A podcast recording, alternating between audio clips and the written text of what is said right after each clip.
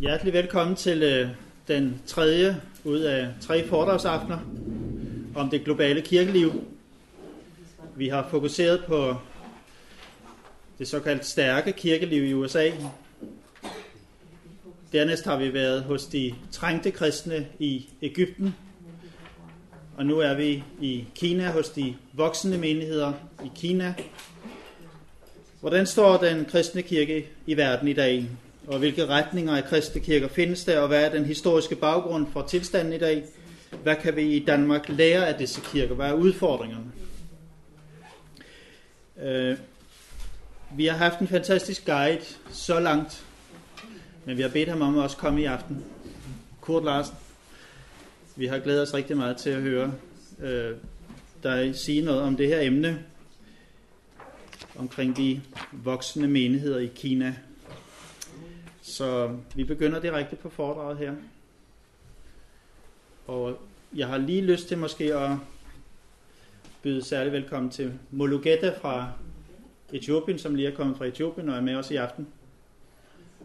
Det kan meget vel være, at vi har et par spørgsmål til dig også. Hvordan ser det her ud, som vi skal være sammen om i aften? Hvordan ser det ud i dit perspektiv?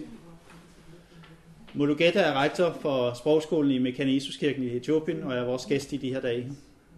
Så det er en del af hans program at være her i aften. Og jeg har fået lov til at, vi har fået lov til at udfordre ham også. Men han er med os også de næste dage, også med forskellige opgaver her på Mindesfakultetet og i Torvets regi. Men i aften er vi sammen her i Auditorium 2 her på Torvet, så vi glæder os meget til at høre, hvad du har at sige. Tak for det. Ja, ligesom øh, de to andre aftener, så skal vi starte med at synge en salme. Og øh, sidste gang, der havde jeg lidt problem med at finde en salme, der relaterer til Ægypten. Og øh, det er jo ikke blevet meget bedre, når man skal finde en, der relaterer til Kina. Men, øh, men øh, hvorfor, hvorfor skifter vi ikke her?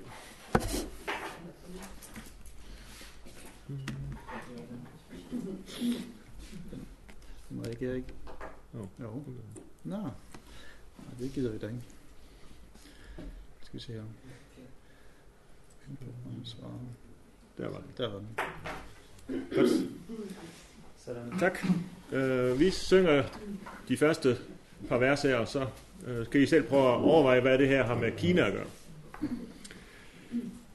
Duen fra kirkens første tider, lad vægtere ved muren stå, som midlen sten mod natten lider, tør uden frygt i striden gå, som vækker verden med din røst, og bringer hjerter himmels trøst. O Martes, har dog ilden brænde, og brede sig i hvert et land, alle sjæle Gud du sende, om Kristus deres frelser mand. O høstens herre, tænk derpå, din høst er stor, men høst folk få. Send ud i verden store skare, af kærligheden sende Gud skærm du dem i alle farer, og nedbryd satans magt på Gud. Dit navn er herliggjort og se, dit rige gro din vilje ske. Theodor Løstrup 1890. Han var præst i, i Thy, hvor min familie stammer fra, og i, derefter blev han så generalsekretær i det danske missionsselskab, og øh, i 1891, året efter han skrev den her salme om at sende høstfolk ud i verden, så blev han, der starter man øh, det danske missionsselskabs arbejde i Kina. Så det var linket til Kina. Øh, men ellers så, er det, så har jeg tænkt at, at bygge foredraget op, som Jørgen Henrik allerede har kort introduceret, at vi starter med, med den historiske baggrund og, og kigger lidt på de forskellige kirkeretninger, der vokser frem undervejs i historien. Jeg er jo ansat til at undervise i kirkehistorie. Men vi når frem til nutiden også. Og øh, vi starter her, øh, springer ind i historien omkring Jesu fødsel. Kina, det er jo en elgammel kulturnation.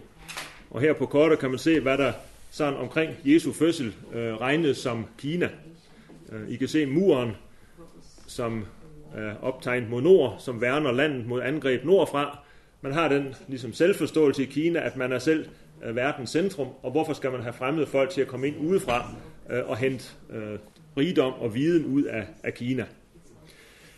Landet er jo så siden vokset ved, at nogle regenter fra Mongoliet og Manchuriet øh, i nord øh, til forskellige tider kom ind og underlagde sig Kina, og så blev de selv præget af Kinas kultur, sådan at det endte med, at de lande øh, så selv blev integreret i Kina.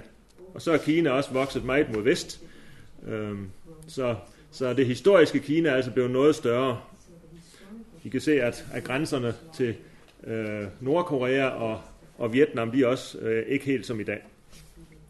Men det er altså det gamle historiske øh, Kina. Det næste kort her, det viser øh, også lidt, og det er altså dagsaktuelt, det viser også lidt om, hvor Kina har sit, sit kerneområde, og det er altså ude mod kysten, øh, mens I kan se de der grå områder øh, mod nord og mod vest og lidt mod syd, øh, de er såkaldt selvstyrende regioner i Kina, øh, lidt mindre integreret i landet, øh, selvom øh, den kinesiske regering i Beijing med hård hånd holder alle tendenser til øh, oprørsbevægelser nede ude i Xinjiang og, og øh, i Tibet. Men alene øh, provinsen Xinjiang ude øh, mod vest er jo er 40 gange så stor som Danmark, så det er jo det er store forhold. 21 millioner indbyggere. Og øh, for lige at, at nævne en anden ting, så har øh, den, lille, den lille provins øh, Inan, øh, der, som er lidt af bibelbæltet i, i det nuværende Kina, der bor 97 millioner indbyggere. Jo, det er store forhold. Øh, historisk, så må vi sige, at der har været fem forsøg gennem tiderne på at drive mission i Kina. Fem gange har man fra kristne kirkers side søgt at bringe evangeliet til det kinesiske folk, men de første fire gange, der blev det hver gang øh, stoppet af myndighederne på et tidspunkt, ofte med noget hård hånd. Og nu skal vi lige sådan kort se på øh, hver af disse første fire forsøg. I Indien, der siger man, at apostlen Thomas øh, kom dertil, og han har grundlagt kirken i Indien, og i den forbindelse, så var han også på en tur til Kina. Og øh, det overvejes nu i Kina, om man, om man faktisk kan finde tegn på, at der allerede på det meget tidlige tidspunkt øh, kan have været kristne i Kina. Og øh, Thomas, han kan jo have sejlet dertil. Han kan også have rejst af Silkevejen over land. Øh, og der var faktisk øh, politiske forhold, både i, i Romeriet, i Europa og i øh, Kina, det såkaldte Han-dynasti, altså politiske forhold, der faktisk gjorde det muligt, at der var sådan en forbindelse øh, tværs over.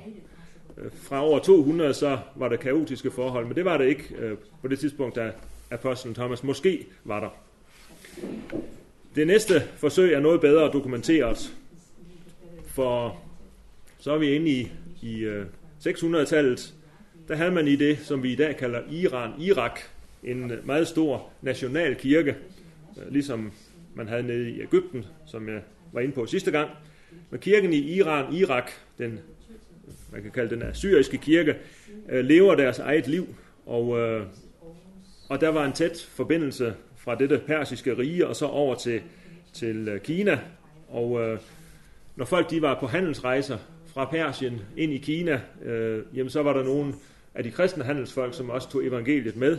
Og øh, på den måde så nåede disse kristne øh, sige, lægmands missionærer, både til Indien og langt ind i Centralasien, og altså også til Kina, og dertil kom de i 635. Der var nogle kirkeledere nede i Persien, som helt målbevidst satsede på missionsarbejde og få plantet nogle klostre, missionsstationer og kirker øh, dybt ind i Asien. Og det, øh, det gjorde det altså også i, i Kina. I de år, der regerede der et, et dynasti i Kina, som hed Tang-dynastiet, og, og det gav øh, ro og, og basis for kristen missionsarbejde, så længe det, øh, det dynasti regerede. på det her øh, kort er der, er der nogen, der har tegnet, øh, fremstillet, hvordan, der, øh, hvordan de kristne der i, i det persiske rige drev mission i Østen. Deres egne hjemland var faktisk på det her tidspunkt øh, blevet øh, erobret af muslimer, så det var ikke rigtig muligt at drive mission på deres hjemmebane. Øh, men de måtte gerne være kristne, det var ingen problem. Og de måtte også gerne drive mission, når de var uden for de muslimske områder.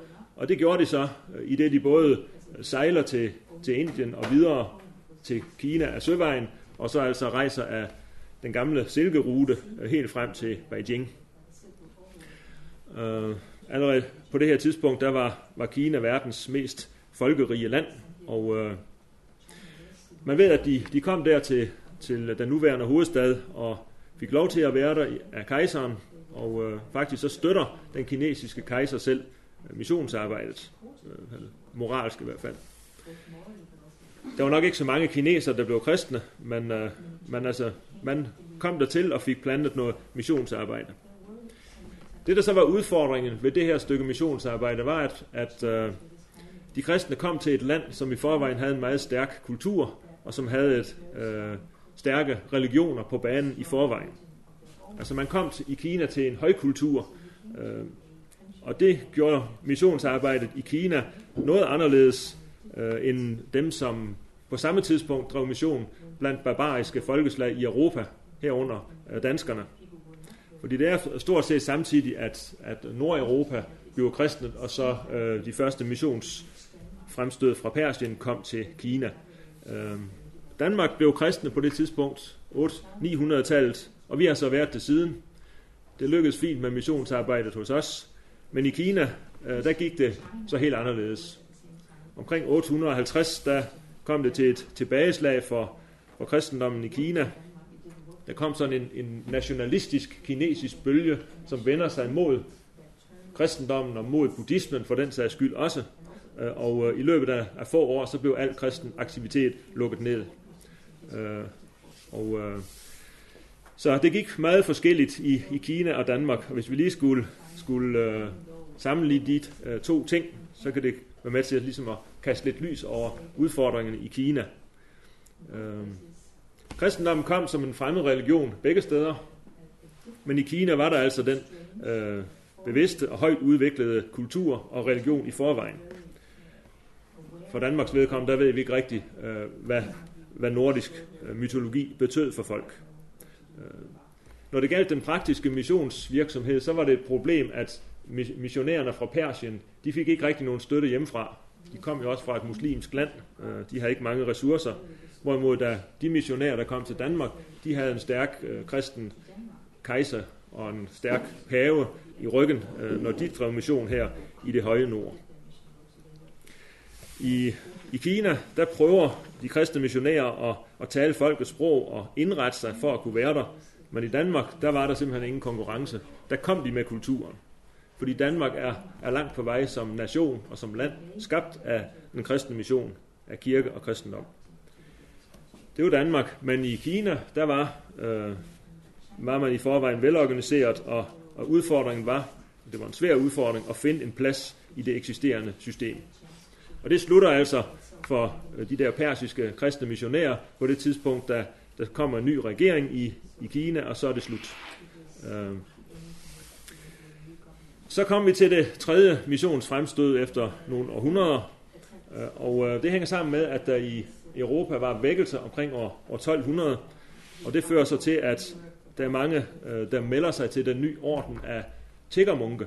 Øh, de melder sig som øh, missionærer, altså folk, der lover at leve i dyb fattigdom. Den mest berømte af dem er jo nok i dag Frans af Assisi, ham der stifter franciskanerordenen. Men det blev meget vigtigt for både for pave og kirkens indre liv, men også for missionsarbejdet rundt i verden, at øh, de her øh, tigger, munke, de kom til. Øh, for franciskanerne drev mission rundt omkring i Europa, og de gjorde det altså også i, sidste gang nævnte jeg, at Frans af Assisi selv øh, vandrede ned til Ægypten og drev mission. Men øh, der kom andre franciskaner munke helt over til Mongoliet og til Kina. På det her tidspunkt, der blev øh, Kina og Rusland, faktisk store dele af Asien, underlagt et mongolsk styre, som øh, var introduceret af Genghis Khan. Og han, øh, han erobrede med udgangspunkt i det, vi i dag kalder Mongoliet. Øh, der øh, udbreder han et styre, som, som omfatter et kolossalt stort landområde øh, langt ind i Europa og dækkende hele Asien og Mellemøsten. Og de her øh, mongoler, det var nogle krigere, og de, øh, de gik ikke af vejen for at, at lave folkemord og, og ødelæggelse. Men når det galt religion, så var de, så var de pluralistiske og tolerante. Øh, og øh, de var sådan set, øh, de havde ikke noget imod den kristne tro. Øh, så det var ikke forbudt i Kina og andre steder i Asien at være kristen. Man kunne godt fortsætte øh, med at være det. Og faktisk så viste det sig, at mongolerne ofte brugte de kristne munke som tolke og som ambassadører. Øh, der var også nogle kristne officerer i den mongolske hær. Og nogle af, af lederne af det mongolske styre, de fik kristne hustruer, som så holdt fast ved deres kristne tro, sådan at børnene blev oplært i, i kristen tro. Øh, og, og midt i den der mærkelige situation med sådan et, et stort rige med åbenhed for kristen troen, så var det altså, at Frans af Assisi iværksætter sit missionsarbejde over mod Kina øh, for at, at påvirke det mongolske styre. Så, og der var rigtig mange, som melder sig som missionærer på grund af den vækkelse, der var i Europa. Så, øh, så det tegnede lyst i starten. Man forsøger at præge dem i positiv retning. Men så, øh, så gik det alligevel galt øh, efterhånden. I 1300-tallet så gik det der store mongolske rige i opløsning, og, øh, og så går det helt galt til sidst, da man får en leder, der hed Timur Link, som øh, simpelthen øh, laver systematisk folkemord og, og nedbrænder al civilisation på sin vej. Og det gik øh, totalt ud over de kristne i hele Asien. Og det var ikke fordi, det specielt var de kristne, han var ude efter. Han var egentlig, øh, han myrdede stort set alt, hvad der kom på hans vej. Øh, så efter Timur Lengs tid, så var der stort set ikke kristne tilbage i, i hele Asien og i Mellemøsten. Der var lige nogle få Thomas-kristne nede i Indien, så var der nogle assyriske kristne oppe i bjergene i Nord-Irak, men ellers så var, var alt udraderet.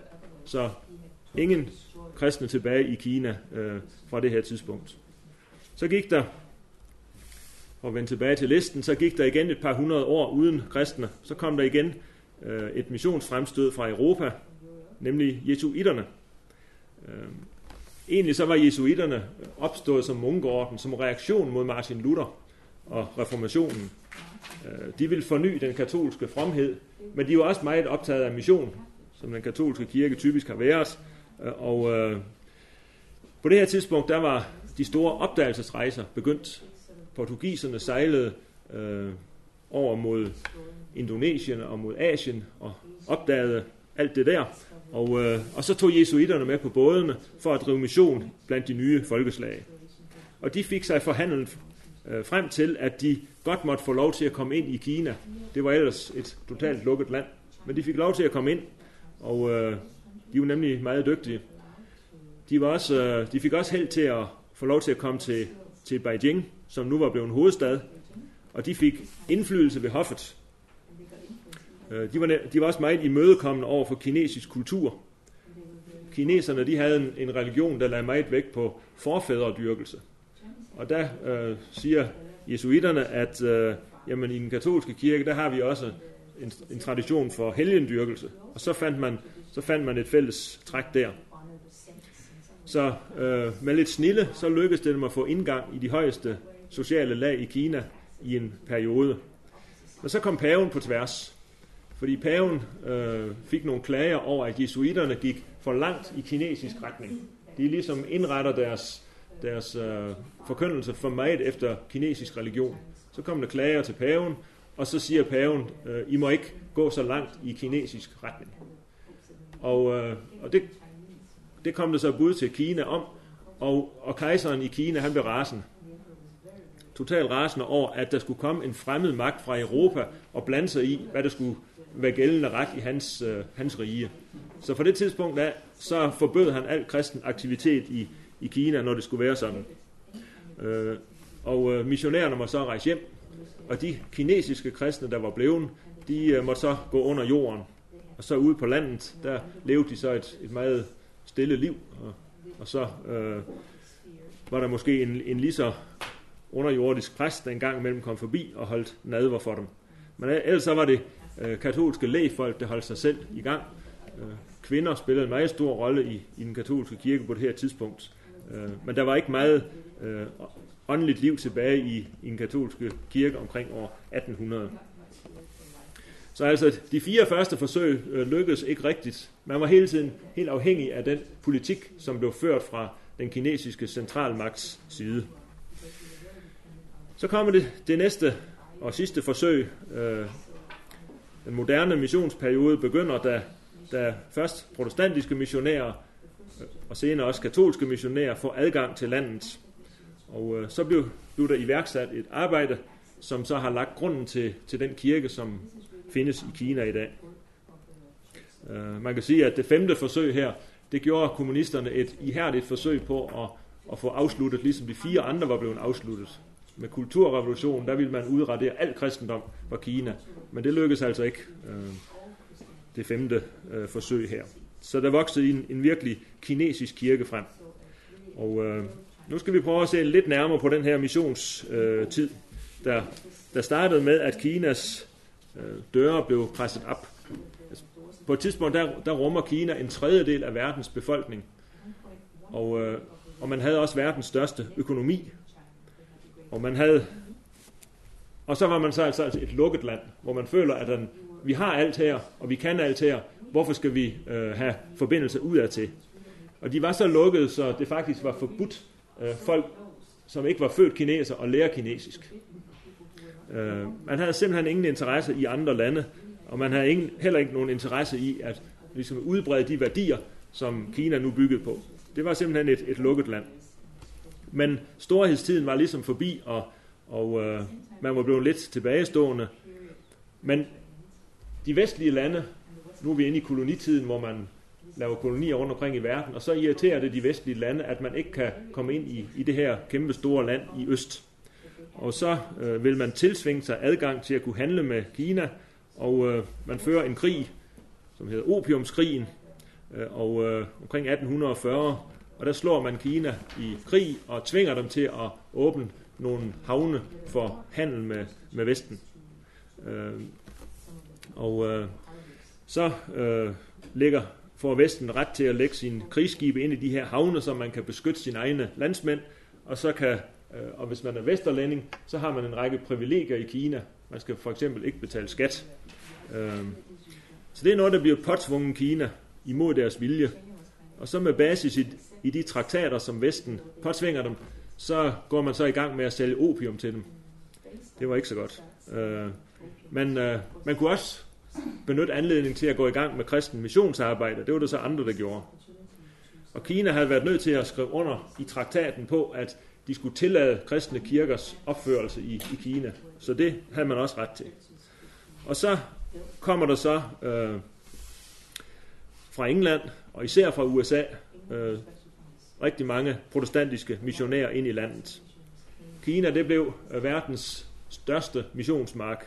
Øh, der blev bygget skoler, der blev øh, prædiket, der blev bygget kirker, der blev lavet hospitaler, kristne universiteter, bogtrykkerier, og Øh, og så var det altså tusindvis af, af missionærer. For i Vesten, der var det blevet en, sådan en hjertesag at kunne gøre Kina til et, et moderne vestligt land. Øh, og øh, til det formål, så tænkte man, at øh, der skal vi have kristendommen indført. Så der var sådan en, en grad af kulturoverlegenhed i den vestlige mission. Vi skal lære kineserne at, at læse og skrive. Vi skal lære den moderne hygiejne og hospitalsdrift. Øh, og øh, vi skal bringe dem evangeliet, for hvad kan det ikke betyde, hvis det her land blev kristnet? Så man satte sig massivt på, på missionsarbejder. Der var over øh, 8.000 vestlige missionærer i Kina på én gang, da der var flest. Så var der, øh, ja, så er der tanker om det der med politik. Øh, der var øh, et, et øh, oprør, en revolution i Kina omkring 1850, hvor ufattelig mange mennesker døde i, efter en revolution, som faktisk var inspireret af den kristne tro. Og ah, det var en løs form for inspiration. men han havde læst lidt i Bibelen, ham der, der lavede revolutionen, og tænkte, at han skulle, så at sige, ved egen kraft indføre Guds rige i Kina. De kristne missionærer, de anerkendte ham ikke som en, en kristen øh, mand, men øh, de andre kinesere, dem der havde måtte nedkæmpe ham efter 15 års revolution, de forbandt ham med kristen tro. Og lige siden så har det ligget i baghovedet, at, at øh, hvis, der, hvis der bliver for mange kristne, så ender det med sådan en, en revolution som den der fra 1850. Der er nogen, der siger, at det døde 20 millioner. Andre siger, at det døde 60 millioner. Så det er, man må sige, det er et rimelig stort spring. Men, men i hvert fald var det en frygtelig sag. En anden, en anden politisk ting, det var, at, at uh, det gamle kejserdømme, det faldt endeligt i 1912. Og uh, så fik man en republik. Og uh, det synes ligesom at åbne dørene for, at nu kunne Kina blive et, et kristent land. For den nye præsident, Sun Yat-sen, han var selv en døbt kristen. Og da han starter som præsident, så beder han de vestlige landes indbyggere om forbøn. Det lød jo lovende. Øh, og han lavede religionsfrihed i Kina. Nu er man ikke længere underlagt nogle traktater, som man blev påtvunget. Nu er der fri adgang øh, for kristne. Og han taler selv åbent om, at, at kristendom det er vejen frem for det moderne Kina. Og især i Amerika, der lød det som en, en fantastisk øh, drøm. De tænkte, at kristendommen, det skal nu være kulturgrundlaget i skabelsen af det nye Kina. Øh, den kristne tro skal være det, der ligesom skaber gode kristne karakterer hos mennesker, og igennem det at skabe gode kristne øh, mennesker, så øh, skaber man gode kristne værdier i landet, og så får man et, et helt kristent samfund. Og øh, så bruger man ligesom kristendom som grundlag for et land. Og den holdning øh, kaldte man nogle gange for social gospel. Og den var, den var ret udbredt blandt amerikanske missionærer. Og derfor så satte de enormt stærkt på at bygge skoler i, i Kina for at opdrage en ny generation. Mange af de elever, der gik på missionens skoler, de ender så senere i, i høje stillinger, også i kommunistpartiet. Øh, det kunne jo føre til mange ting. Øh, men altså, begge de der tanker, øh, øh, de var ligesom, altså både revolutionen i 1850 og republikken i 1912, var ligesom udtryk for, at kristendommen skulle være det nye grundlag for Kina. Og så er det, at mange andre kinesere, de tænker, hvorfor skal en vestlig fremmed religion pludselig ind og være grundlaget for en gammel kulturnation som Kina. Øh, og så kommer der en, en øh, national modstand mod alt, øh, hvad det hedder, kirke og kristendom og vestlig kultur. Øh, man havde i Kina følt det dybt ydmygende, at man har været nødt til at underskrive nogle traktater om, med rettigheder til, til de fremmede vestlige nationer. Og det var pinligt for kineser, at kirken ligesom levede i ly af, af øh, de der kanonbåde, der lå ude i, i Shanghais havn og, og passer på de kristne kirker. Øh, er mission ikke bare en, en måde, som Vesten bruger til at tage magten i Kina på? Sådan tænkte mange kinesere. Og så en gang imellem, så slog den øh, følelse ud i et åbenlyst øh, had og, øh, og forfølgelse af kristne.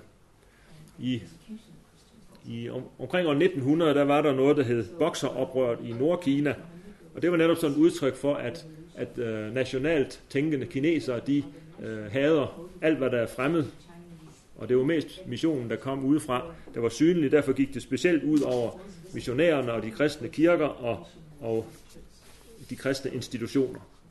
Og man mener, at øh, der var 30.000 kristne, som blev dræbt i det her bokseroprør øh, i Nordkina, indtil der kom en her fra øh, otte vestlige nationer ind og, og stopper øh, bokserne og slår det ned. Og så kan man så fortsætte arbejdet.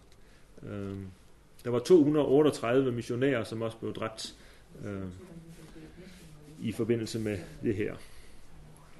Så øh, men da bokseoprøret var slået ned, så fortsatte man så øh, denne storhedstid for, for missionen frem til 1925. Fra 25 så blusser nationalfølelserne op igen, øh, og der kommer nye angreb på alt fremmed øh, og herunder missionsarbejdet. Og da den følelse dukker frem igen i 1925, så tænker de kristne øh, missionskirker, nu må vi vist til at tænke på at gøre kineserne til ledere af vores kirker. For det var stadigvæk øh, udpræget sådan, at præster og der især biskopper og kirkeledere, det var vesterlandske missionærer. Men det må vi have ændret på. Nu må kineserne til at have mere ansvar. Øh, og øh, man overgiver så øh, styre til flere kinesere. Selv i den katolske kirke, der begynder man nu at ordinere øh, kinesere til biskopper. Det havde man glemt i, i flere hundrede år, fordi den katolske kirke var meget stor, men den var også meget fransk, øh, og, og de tænkte mere på sådan at udbrede fransk kultur, øh, og har ikke lige tænkt på at, at gøre kirken kinesisk. Men de år der fra 25 til, til 50 øh, var så præget af, af stor politisk uro i landet. Øh, verdenskrigen kom, og den kom tidligt til Kina, fordi Japan øh, angreb Kina i 1931 og erobrede en stor del af landet. Og imens Japan besætter, så fortsætter så øh, en intern kinesisk borgerkrig mellem nationalister på den ene side, og så kommunister øh, under Mao Zedong. Og øh, missionskirkerne, de støtter stort set alle sammen øh, nationalisterne, og altså Chiang Kai-shek, som lederen hed. Chiang Kai-shek var selv døbt og kristen, øh, og øh, så derfor støtter missionskirkerne ham, men, men hans styre var ikke særlig godt, og, og øh, kommunisterne vandt jo så borgerkrigen der i, i 1949. Og kommunisterne, de var imod alt, hvad der var fremmed, og de var også imod alt, hvad der var øh, religion. Så man var godt klar over, at, at det ville blive endnu sværere tider for, for missionsarbejdet i Kina, øh, når de tog over. Og det gik også sådan. Øh, det var verdens største missionsmark, men den blev lukket med et slag. Og, øh, og det galt altså også øh, for Danmarks vedkommende. Det var også den største missionsmark for Danmark, men, der, men den øh, var lukket på en gang. Men øh, nu hører det så med til, til billedet, at, at der var ikke kun øh, skal vi sige, vesterlandske missionskirker, som var aktive i Kina. Øh, der, var, der var alle mulige slags kirketraditioner fra Vesten, som, som var aktive. Øh, alle kirker i Vesten med respekt for sig selv skulle have en mission øh, i Kina. Og øh, de store etablerede kirkesamfund, de havde jo mange ressourcer, så de kunne sende ressourcer over at bygge skoler og hospitaler og universiteter. Øh, og det var sådan en slags kulturmission. Men jeg vil godt nævne et andet øh, missionsarbejde, som, som kørte på en helt anden måde. Det var noget, der hed China Inland Mission, som kørte som en, øh, ja, en omvendelsesmission, som, som handler om, at mennesker skal konfronteres med evangeliet om Jesus, så de kan blive omvendt og undgå den evige fortabelse. Og øh, der var rigtig mange, som, som rejser ud under denne faith mission, det vil sige, at man rejser ud uden at have noget selskab i ryggen, uden at have nogen garanti for løn overhovedet. Man rejser bare afsted i tiltro til, at, at Gud vil sende de nødvendige midler. Og så rejser øh, rigtig mange øh, lægfolk ud fra øh, især USA øh, og begynder at drive mission i det indre Kina.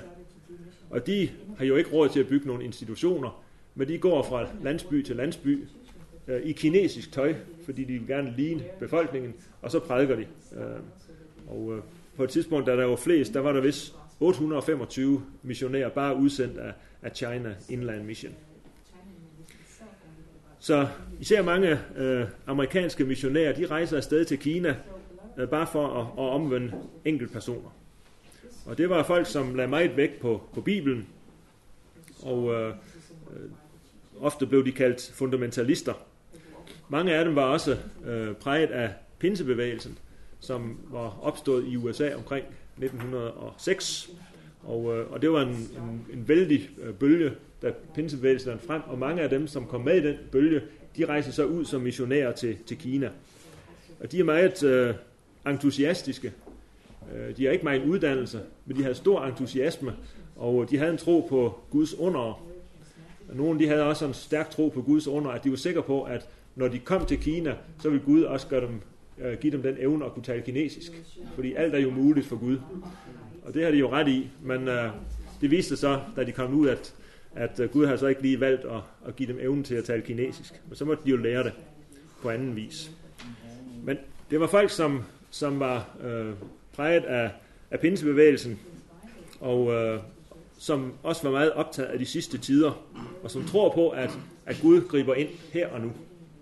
Og derfor var de rejst. Så der blev altså en helt anden gruppe missionærer i Kina, bortset altså ved siden af dem, som drev skoler og universiteter og hospitaler, øh, så var det de her faith mission folk, som bare rejste over som enkeltpersoner. Og øh, så man fik to ret forskellige typer missionsarbejde. Nogle sagde social gospel, og de andre kaldte man så fundamentalister. Og øh, hjemme i USA, der blev det faktisk øh, grundlaget for et skarpt skæld i kirkelivet, fordi det var de to hovedgrupper, der blev også i amerikansk kirkeliv. Men det stammer egentlig fra, fra missionsarbejdet i, i Kina. Men udover så de her øh, to typer af amerikanske missionærer, så var der også, øh, og det fik stor betydning for den videre fremtid i Kina, så var der også nogle selvstændige kinesiske vækkelsesbevægelser, som slet ikke har noget med vestlig øh, missionsarbejde at gøre. Og, øh, og det var jo en fordel, fordi i, i 30'erne, der var der en stærk øh, nationalistisk bevægelse i Kina, og det var upopulært at gå i missionens kirker. Men når der så kommer kinesiske vækkelsesprædikanter, som havde lige så godt budskab, ja, så gik de kinesiske kristne bare over til, til de her uafhængige øh, prædikanter, som så begynder at samle egne grupper af kinesiske kristne og menigheder. Så kunne man jo også undgå at ligesom blive mistænkt for at være underlagt en fremmed magt. Og så holdt de vækkelsesmøder de her øh, kinesiske prædikanter, øh, ligesom man jo også gjorde i meget i Europa på det tidspunkt. I Danmark kaldte man det missionsuger. Øh, men i, det gjorde man i, i vid udstrækning i Kina, og, øh, og tusindvis af mennesker blev ført til tro.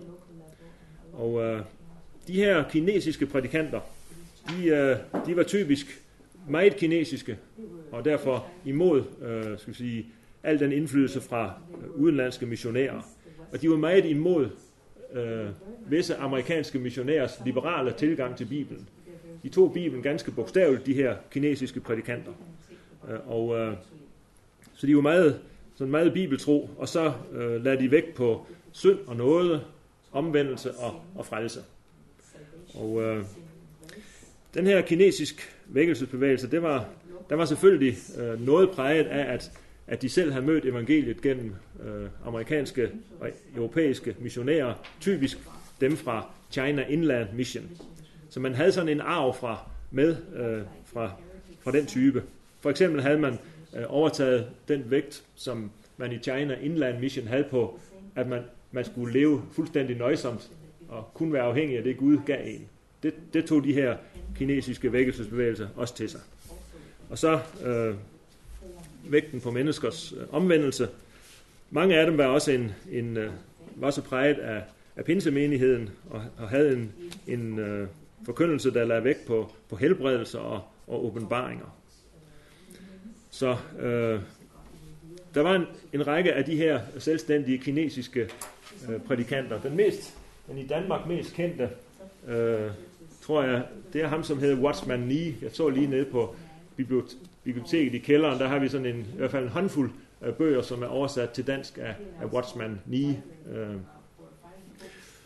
som er udgivet af frikirkelige forlag. Den yngste er fra 2007, så han er stadigvæk lidt aktuel i, i frikirkelige kredse, kan man sige. Øh, han, øh, Watchman Nee, han, øh, I kan se, han døde i 1972. Han kom til at tilbringe de sidste 20 år af sit liv i fængsel. Øh, der var under påskud af, at der var noget økonomisk råd i hans øh, firma, så satte man ham i fængsel, og, og så døde han der. Øh, de der selvstændige kinesiske vækkelsesbevægelser, altså udover hvad de sådan har lært af, af missionærerne fra Europa og USA, så var de ekstremt øh, følelsesbetonede på en måde, som, som de ikke var i Europa og USA.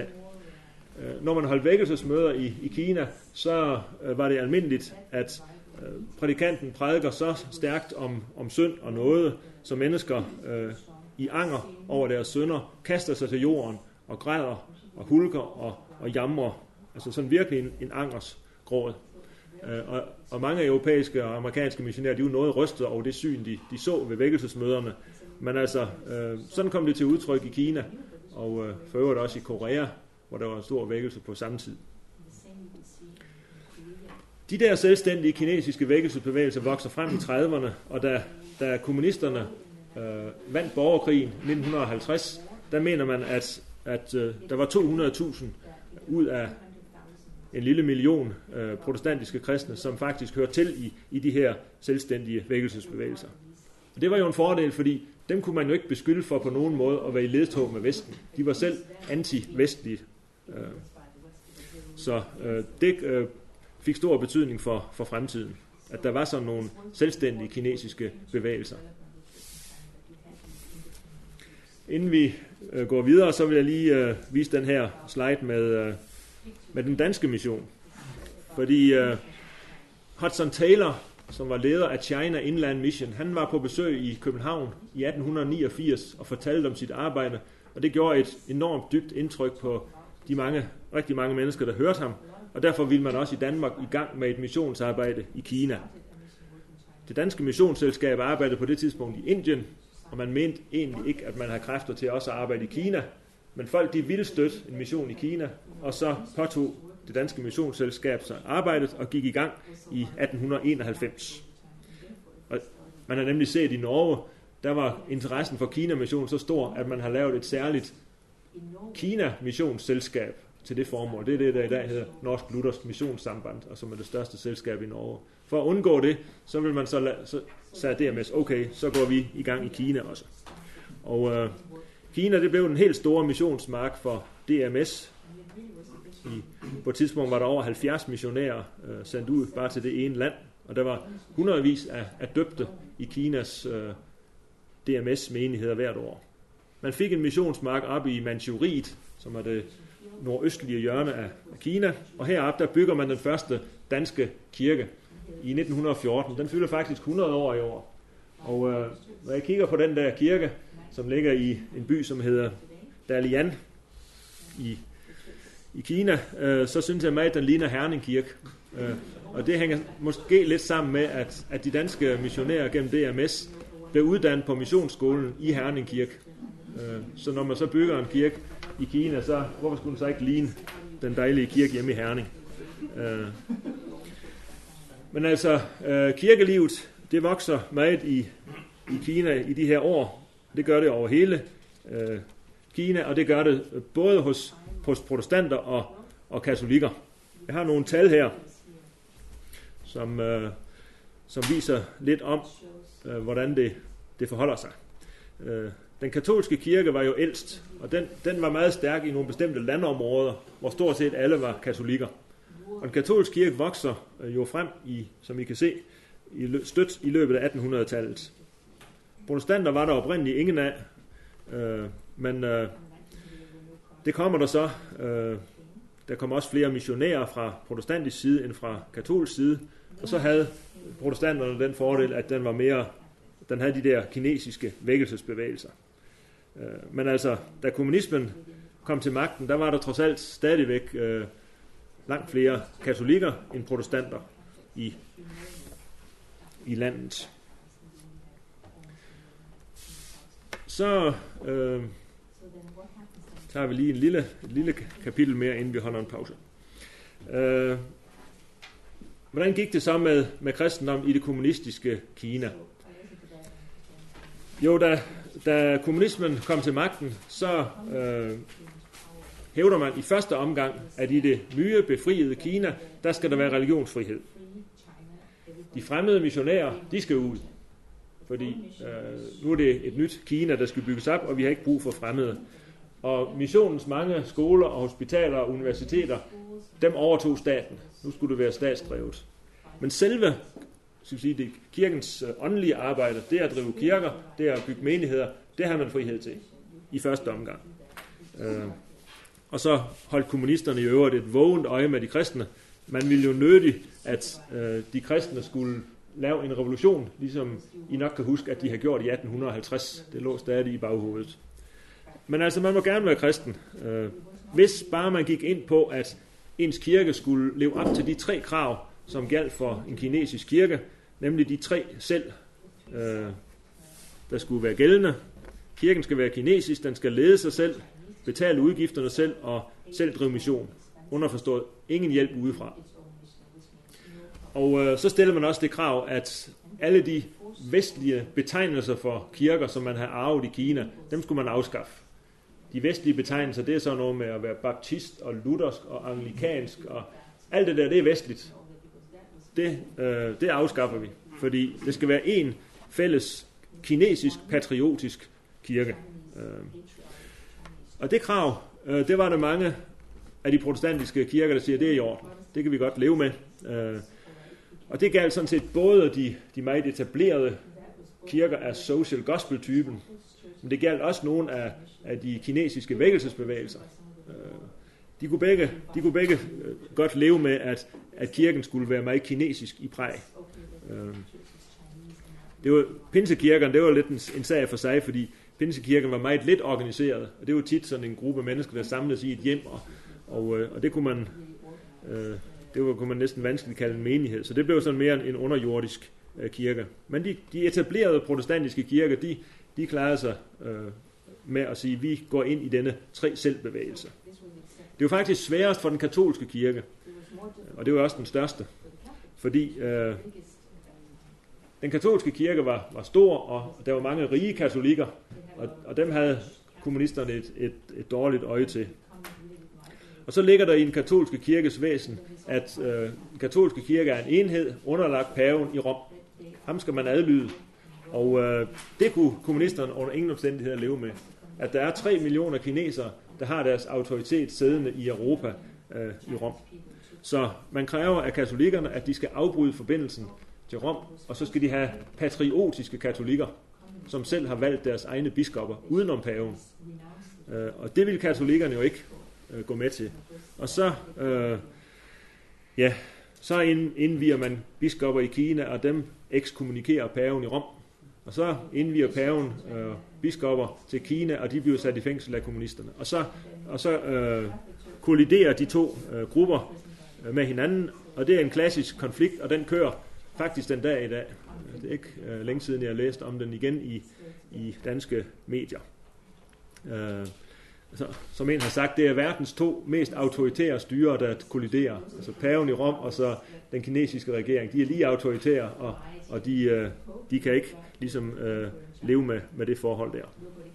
Det, man, det sidste, jeg læste, det var så, at, at man laver underhåndsforhandlinger, sådan at, at, begge, at man finder en person, som begge parter er, er, er glad for, og så, så har begge jo vundet, hvis de kan ordinere vedkommende til, til biskop. Så øh, det er jo lidt lettere at være protestant i, i det kommunistiske Kina, end det var at være katolik. Og derfor kan man sige, øh, blev det så også øh, dem, der, det blev protestanterne, der, der trak det længste strå. Øh. Og øh, så kom så kom den, de sværeste år. Så kom øh, martyrernes store tid. Øh, efter nogle få år med forholdsvis frihed under kommunismens styre, så kom der perioder med, med særlig hård forfølgelse. Nu havde man ligesom skabt ro i landet fra kommunistpartiets side. Nu vil man så afskaffe al religion. Man opfatter det som falsk bevidsthed, og det skal udryddes. Og øh, man synes altså, at kirken var en hindring for verdensrevolutionen, så væk med, med kirke og religion. Og, øh, og det går man så i gang med. Alle kirkebygninger bliver lukket ned. Alle præster de bliver afsat fra deres embede og sendt ud på marken for at, at dyrke jorden. Så laver de der noget fornuftigt. Øh, mange kommer i arbejdslejre, øh, og øh, den her tre selvbevægelse, som ellers havde lagt sig ind under kommunismens krav, den bliver lukket. For heller ikke det øh, kan partiet længere leve med. Og, øh, og kristne bliver fængslet, og kristne bliver martyrer i, i tusindvis. Jeg har set et tal, der siger øh, 500.000 kristne martyrer i perioden fra 58 til 78. 500.000. Øh, så altså kristen kunne man på det her tidspunkt kun være i Kina, hvis man var det under jorden. Øh, og det gælder altså både katolikker og protestanter, både tre selvbevægelsen og, og de øh, uanset hvad man gjorde, så, så var det kun muligt at være kristen, hvis man var det under jorden. Og, øh, men som nogen siger, i arbejdslejrene, der vokser øh, evangeliet øh, mest. Det er jo der, det, det så for alvor bredt sig videre fra. Øh, og så, øh, da så kulturrevolutionen endelig var slut, og, og Mao var væk i 1980, så, så viser det sig så, at, at øh, det var på ingen måde lykkedes at udrydde religionen. Men øh, jeg tror, vi vil holde en, en lille pause her. Ja, det er rigtig fint.